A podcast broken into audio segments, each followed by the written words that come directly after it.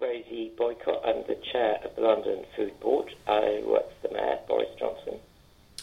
Um, and can you sum up what capital growth is and what it's achieved since it began? Hmm. Um, capital growth was started in, or launched in 2008. Uh, it was to some degree a steal from what has happened in Vancouver, which did a project, not quite sure what they called it, but anyway, their, their aim was to create 2,010 new vegetable growing sites in the city by the time of the 2010 Winter Olympics. So we did 2012 sites by the time of the Olympics of last summer. So we had, um, we differed from Vancouver quite a lot in that they counted every single plot within one, say, communal garden, whereas we only counted a communal garden as one site. Uh, what I'm trying to say is we did much better. um, anyway, it was one of those things that started on a very low-key way and seemed um, a pretty large task. And actually, looking back on it, it seems an extraordinary thing to set out to try to do. But somehow or another, City Hall got behind it, and we had an initial amount of money so that we could uh, give grants, small grants, um, sustain the Alliance for Better Food and Farming became the delivery partner. So they were really on the ground, sorting it out and doing all the. Santi, don't do that. Doing all the um, actual setting up of the gardens. And as I say, it was very slow to begin with because we kept encountering a lot of problems, like wanting to put gardens into building sites, um, odd bits of derelict land, because there was always issues of ownership of said building sites or derelict pieces of land, and a worry from on behalf of the owners of those places that once they'd allowed a group of people in to start a vegetable, establish a vegetable garden, they'd never get them out. And so one of the very key things early on was the establishment of something called a meanwhile lease, which just literally means that you are a temporary resident on that site. And it was a great persuader to the council. So we went at it in lots of different ways. There's 33 boroughs in London. We made all sorts of efforts to get them all to sign up. Efforts included, you know, writing directly to the chief executive.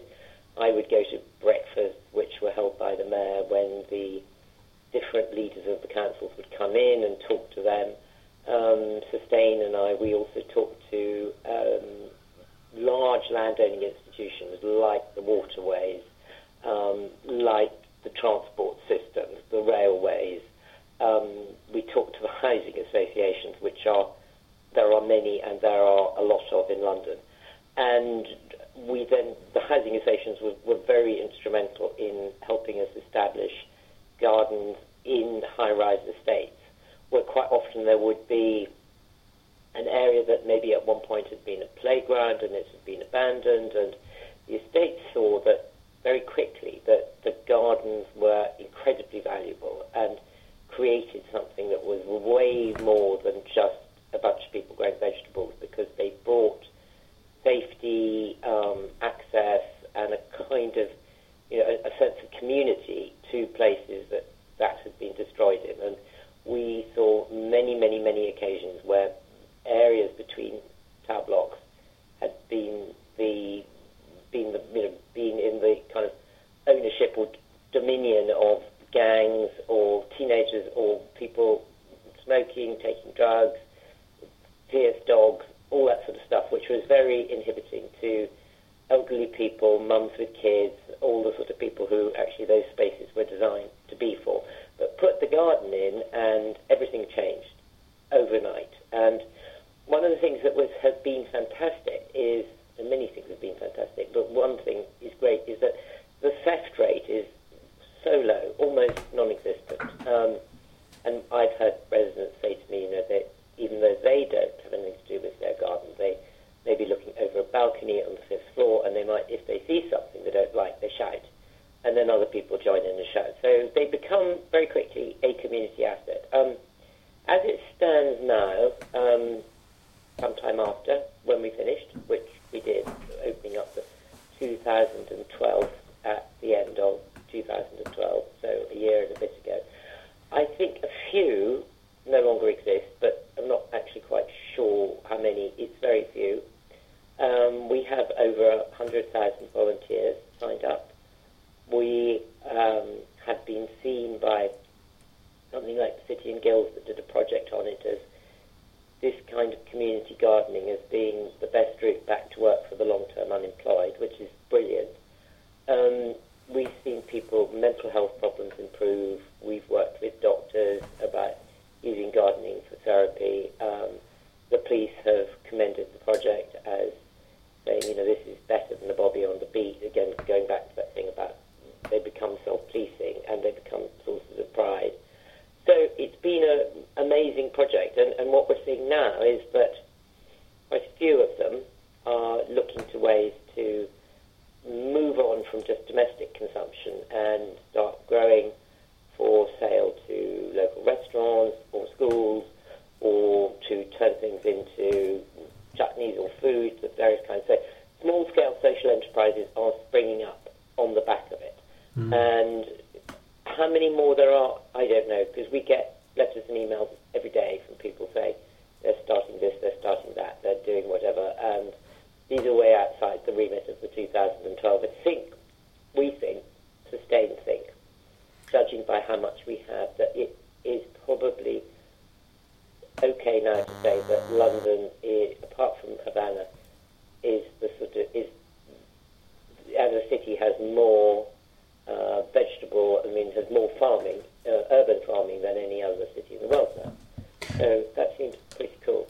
So uh, the I mean the the the driver for it was the people was the people kind of themselves getting on and and doing stuff. What what insights and lessons have you gained in terms of how best to support bottom up act action and activism in that way? I think that the the network that the Sustain put together was terrific. Um, the money helped, but the money was small. The money um, was things like grants of a few hundred quid, maybe up to 500, maybe up to 700, which got people going maybe in terms of being able to buy wood to build a raised bed or buy soil.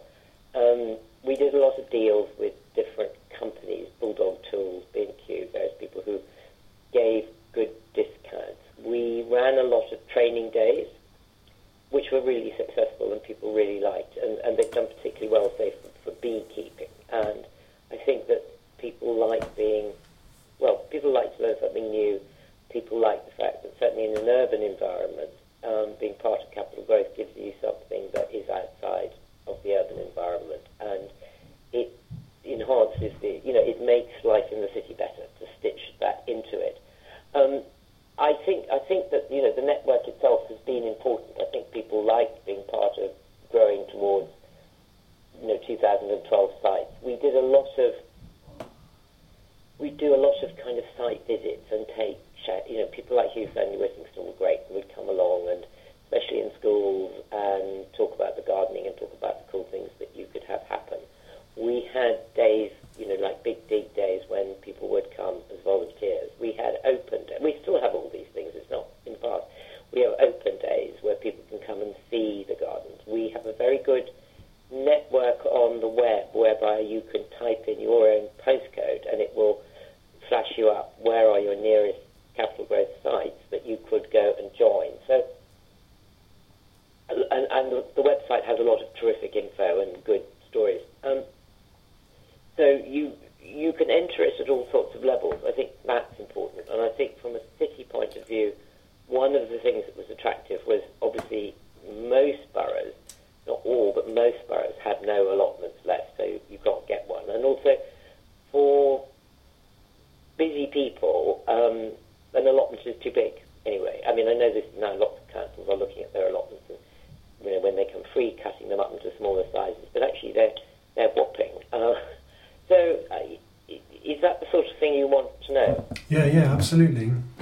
And, and, uh, um, I suppose for some people would argue that in terms of the in terms of the larger sort of crisis and climate crisis and so on, uh, that there that you can't we can't expect leadership or support for resilience building to come from government or whether local or national. But you've been one of those few people whose role has been working in government, but specifically aimed to try and link and support the two. Is it is it possible? I mean, you've I mean, it is clearly possible. But what what are the limitations of it? How far can how far can something like the mayor's office go in terms of driving resilience? What are the blocks you come up against? Oh, hello. Sorry, I'm going to sneeze. I'm going to sneeze. um, what, what are the blocks that I come up against, or that? Hello. Hello. Sorry. What are the blocks that I come up against, or? That uh, that trying to drive this kind of shift from the top comes up against. I mean, it isn't a top-down event in the sense. I mean, it, you can only you can only do so much, but you can. At the same time, I think you you can do a lot, um, and that the fact of having the encouragement there from the top mean you know I think meant meant a lot. That that I mean, I certainly know that in our case, the fact that this is something that appealed to Boris, and Boris and I went and launched the project together on a November day in 2008 or whenever it was, you know, and it seemed like a, a long way away. But he was he was very enthusiastic about it. It appeals to his sense of, you know, he, he's uh, he likes the notion of trying to create a, a kind of you know a village life within an enormous metropolis.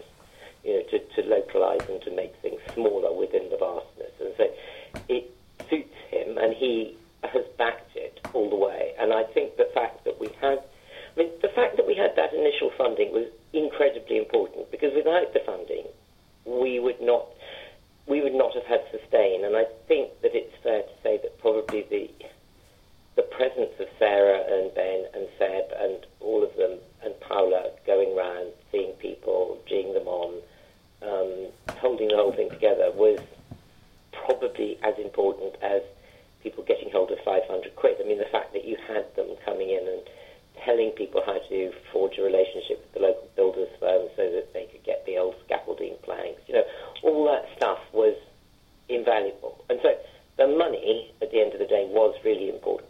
That you have, and you know, you, you, you put that against, say, what Pam does up in Incredible Edible, and you know, maybe in a place that's small enough, a group of committed volunteers can make that happen, and that once you get up to critical mass, the whole system just sustains itself. But I think that in a city like London, when you're coming up with something relatively new, you really need the feet on the ground, Hmm. the, the voice on the telephone. You know, the well, what we had. I think it was crucial. I don't think it would have worked. So, so the, the mayor's involvement as such it was really important because we were able to stump up the cash. And so the next step up, I mean, obviously, as you say, there's there's there's a huge amount being created through capital growth. So what what would you see now as being the next step up in terms of urban agriculture in London? And what does it require land reform? Does it, I mean, one is what I alluded to about uh, we will have lots of small businesses are already happening, and you know that that's great, and we're, we're we've got lots of projects afoot to encourage that and to increase the take up of stuff. Um, the other big side of that is that we're going to now look at the outer boroughs um, where you've got much more land and really start to see what we can do with with more land um, uh, in in the sense of can we start really serious peri-urban farming, um, which I think absolutely think we can do. Um, get people onto 20 acres, 30 acres, that sort of size or more. Um, there's, all, there's the Walthamstow and Enfield are themselves very serious about this because especially Walthamstow, you know, has the Lee Valley within it, so they've already got a really long, I mean, hundreds and hundreds of years long tradition of supplying the city, and that over the years has changed, uh, diluted, um, and is now today really is, it's the specialisation is cucumbers, tomatoes, and peppers, and they are grown in um, vast, uh, you know, glass houses or plastic houses. Um, very small in numbers of employment, but at the end of the day, they are knocking out 18 million cucumbers a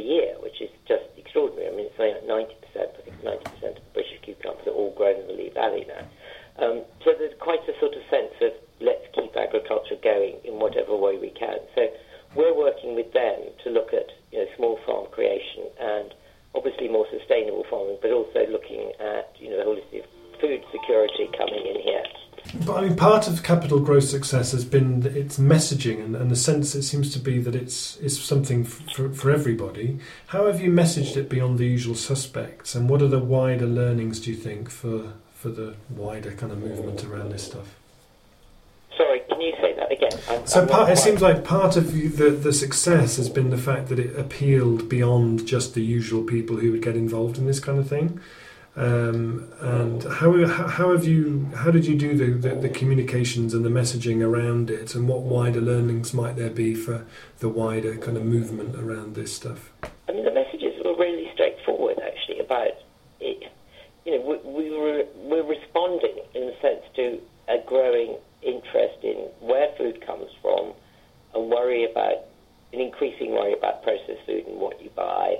Um, we, we we did quite frequently uh, do messages to do with you know what money you can save if you start growing your own. You know, how, you know, okay, you're not going to replace your entire shopping basket, but through the summer you won't have to buy another lettuce, and you probably won't have to buy another vegetable. So we would kind of come at it from every point of view, plus the fact that this was community engagement, and you know, without a this is, I mean, this is anecdotal, this is my experience, but without a the ones that were strongest did seem to be the ones that were really rooted in their communities and really involved old people, young people, middle-aged people, you know, I mean, a bit of everything, and kids in the mix. So there was a sense that the garden was a place to go, as well as a um, a- project, as well as a source of so, you know, the thing that the, the garden could answer a lot of needs. And actually, what's amazing about vegetable growing is it does answer a lot of needs. And it, we always feel a bit, I used to feel quite stupid if I used to list off all these different things and people would look at you like, you know, you know pull the other one. But actually, it's true. A, an enormous amount of benefits do flow from a community garden. So, so we did messaging. I mean, if you were talking to people in high rise, you know, the uh, estate owners of the housing associations, you might stress the community engagement. You might stress the um, the ability that the garden has to transform an unloved bit of land, to cut down the crime, cut down, um, increase security, etc. Talking to the waterways, it would be more about, you know, look, what's the point of the derelict space? Don't you actually want these spaces looked after? And of course, we got lots of places all neatly tidied up that were that had been abandoned and that were going to cost whoever money to put back together again. And you know, here was a free army of volunteers uh, along to do something. So there's usually a there's usually a particular good reason why that place would want to do it. I mean, places we sort of failed on the whole were um, in the Royal Parks, for instance. I mean, we've I've had more conversations with people in the Royal Parks over the four, four years about having established gardens that could be used by local schools, and you just kind of never get anywhere. Oddly, you know, you always seem to get better, get much further when you're using a bit of land that isn't already in use. I mean, I suppose that's kind of blindingly obvious on one level, but it always pissed me off that we never got we never got anything properly in there. And one of your kind of early career, I, sp- I suppose, high points of, uh, was uh, was setting up and editing Spare Rib for, for quite a long time. Have you noticed that urban agriculture has a has a good sort of well balanced gender profile, and what role can urban agriculture play in the empowerment of women? Do you think? Hmm, good question. Nobody's ever asked me that. Um, yeah, I would say that the gender balance is actually not too bad. Um, in terms of sort of still, though, in terms of more um, traditional farming, I think it's still quite a male preserve. But um, from terms of what we've been doing, I would say that there were just as many women, uh, if maybe even more. That's a good question. I don't know absolutely the answer. But I think that anything like that is always very empowering to women because it's sort of it's physical and it's doing and it's growing and it's nurturing and so it's, it, it, it fits in pretty naturally. Mm. Yeah, And- so that's interesting. And the, well, the last question I had was really just about, as I said at the beginning, this month we've been looking at scaling up transition. And from your experience running capital growth, what um, what uh, what advice might you have? Tell me a bit more about what you want, how you want to scale, where you want to scale. Well, I guess uh, you know it's been we've been going for seven years, and there's transition now in 44 countries and thousands of thousands of initiatives, and doing lots of stuff very similar to what you're saying actually in terms of social enterprise and mm-hmm. starting new food enterprises and community energy companies. But I guess it's still that thing of you know what's how would you you know there's that kind of innovations graph where you go from the the pioneers to the early adopters to the early majority to the whatever late adopters to the laggards or something. and at the moment, it feels like we're at that stage of how do you step across from the early adopters to the early majority? You know, how do you kind of mainstream these ideas? And it seems like you've uh, done some aspects of this very successfully in terms of how you uh, engage across to the mainstream and just wondered what sort of suggestions or advice you might have. Hmm. I suppose that I mean, what we did something that was very uh, that was uniquely around London and the city. We weren't, you know, we said this is about the capital, this is capital growth, blah blah blah. Um, that said, it has been adopted, and through you know through the big dig, it's now in other cities in the same way that we have had a food policy in London now for quite a long time. And now we have an organisation called Sustainable Food Cities, and we have a lot of members, and we're working with lots of cities now to get them to write food policies. So it's a lot about trying to explain the benefits that you can get. Um, and the benefits you, I mean, in our, from our point of view, I think we're trying to say, you know, that if you can get your if you can get your what your policies are in a way embedded into I mean for instance in the London plan now there are things like no new building can happen without there being uh, food growing spaces in them from word go. Um, you know which is kind of small but is also huge in a way. I mean it's a big shift that they would look at that now. So if it needs, if the transition town to get taken up by, I mean, what's lovely about transition town is that it's about people doing whatever seems right for their their place, but at the same time, if you want people to take it up on a kind of quasi-government level, it's got to be you, have got to be able to see why the benefits are there very, very fast. Mm. Um, I mean, we can always point to things like less litter, less police, um, all of which you can too, by the way. I mean, all that you do are exactly the same tick boxes. But those tick boxes are, are really good. So building an evidence base. Definitely, yeah. all the time. And I guess just a very quick last thing is is what would be your sense of how far this could go? Where could where could we get to? Could you know what's what's your vision of London in twenty years' time if this if this happened to the oh, extent you would like? We would have um, food growing on all on tremendous amount of rooftops. I mean, I think hope we're about to get the go ahead to put the first huge um, growing on top of a supermarket, which will be a Morrison's in Camden Town. Um, that we would, I mean, we're trying to talk Tesco's at the moment into. Oh God, you better not put this in, but I'll tell you. But that, that there was a guy called uh, who had a budget store, and he would take small local businesses local little local food companies, you know, like people making bread or people making sauces or stuff from their kitchen, and then try them out in the store. And then if they work, they'd get adopted as a mainstream food. And I'm now trying to scale that into 450 Tesco's to, you know, to start a lot of small food businesses. Um, you would have a really mixed food economy. At the moment, we have a mono food economy, or mostly mono food economy.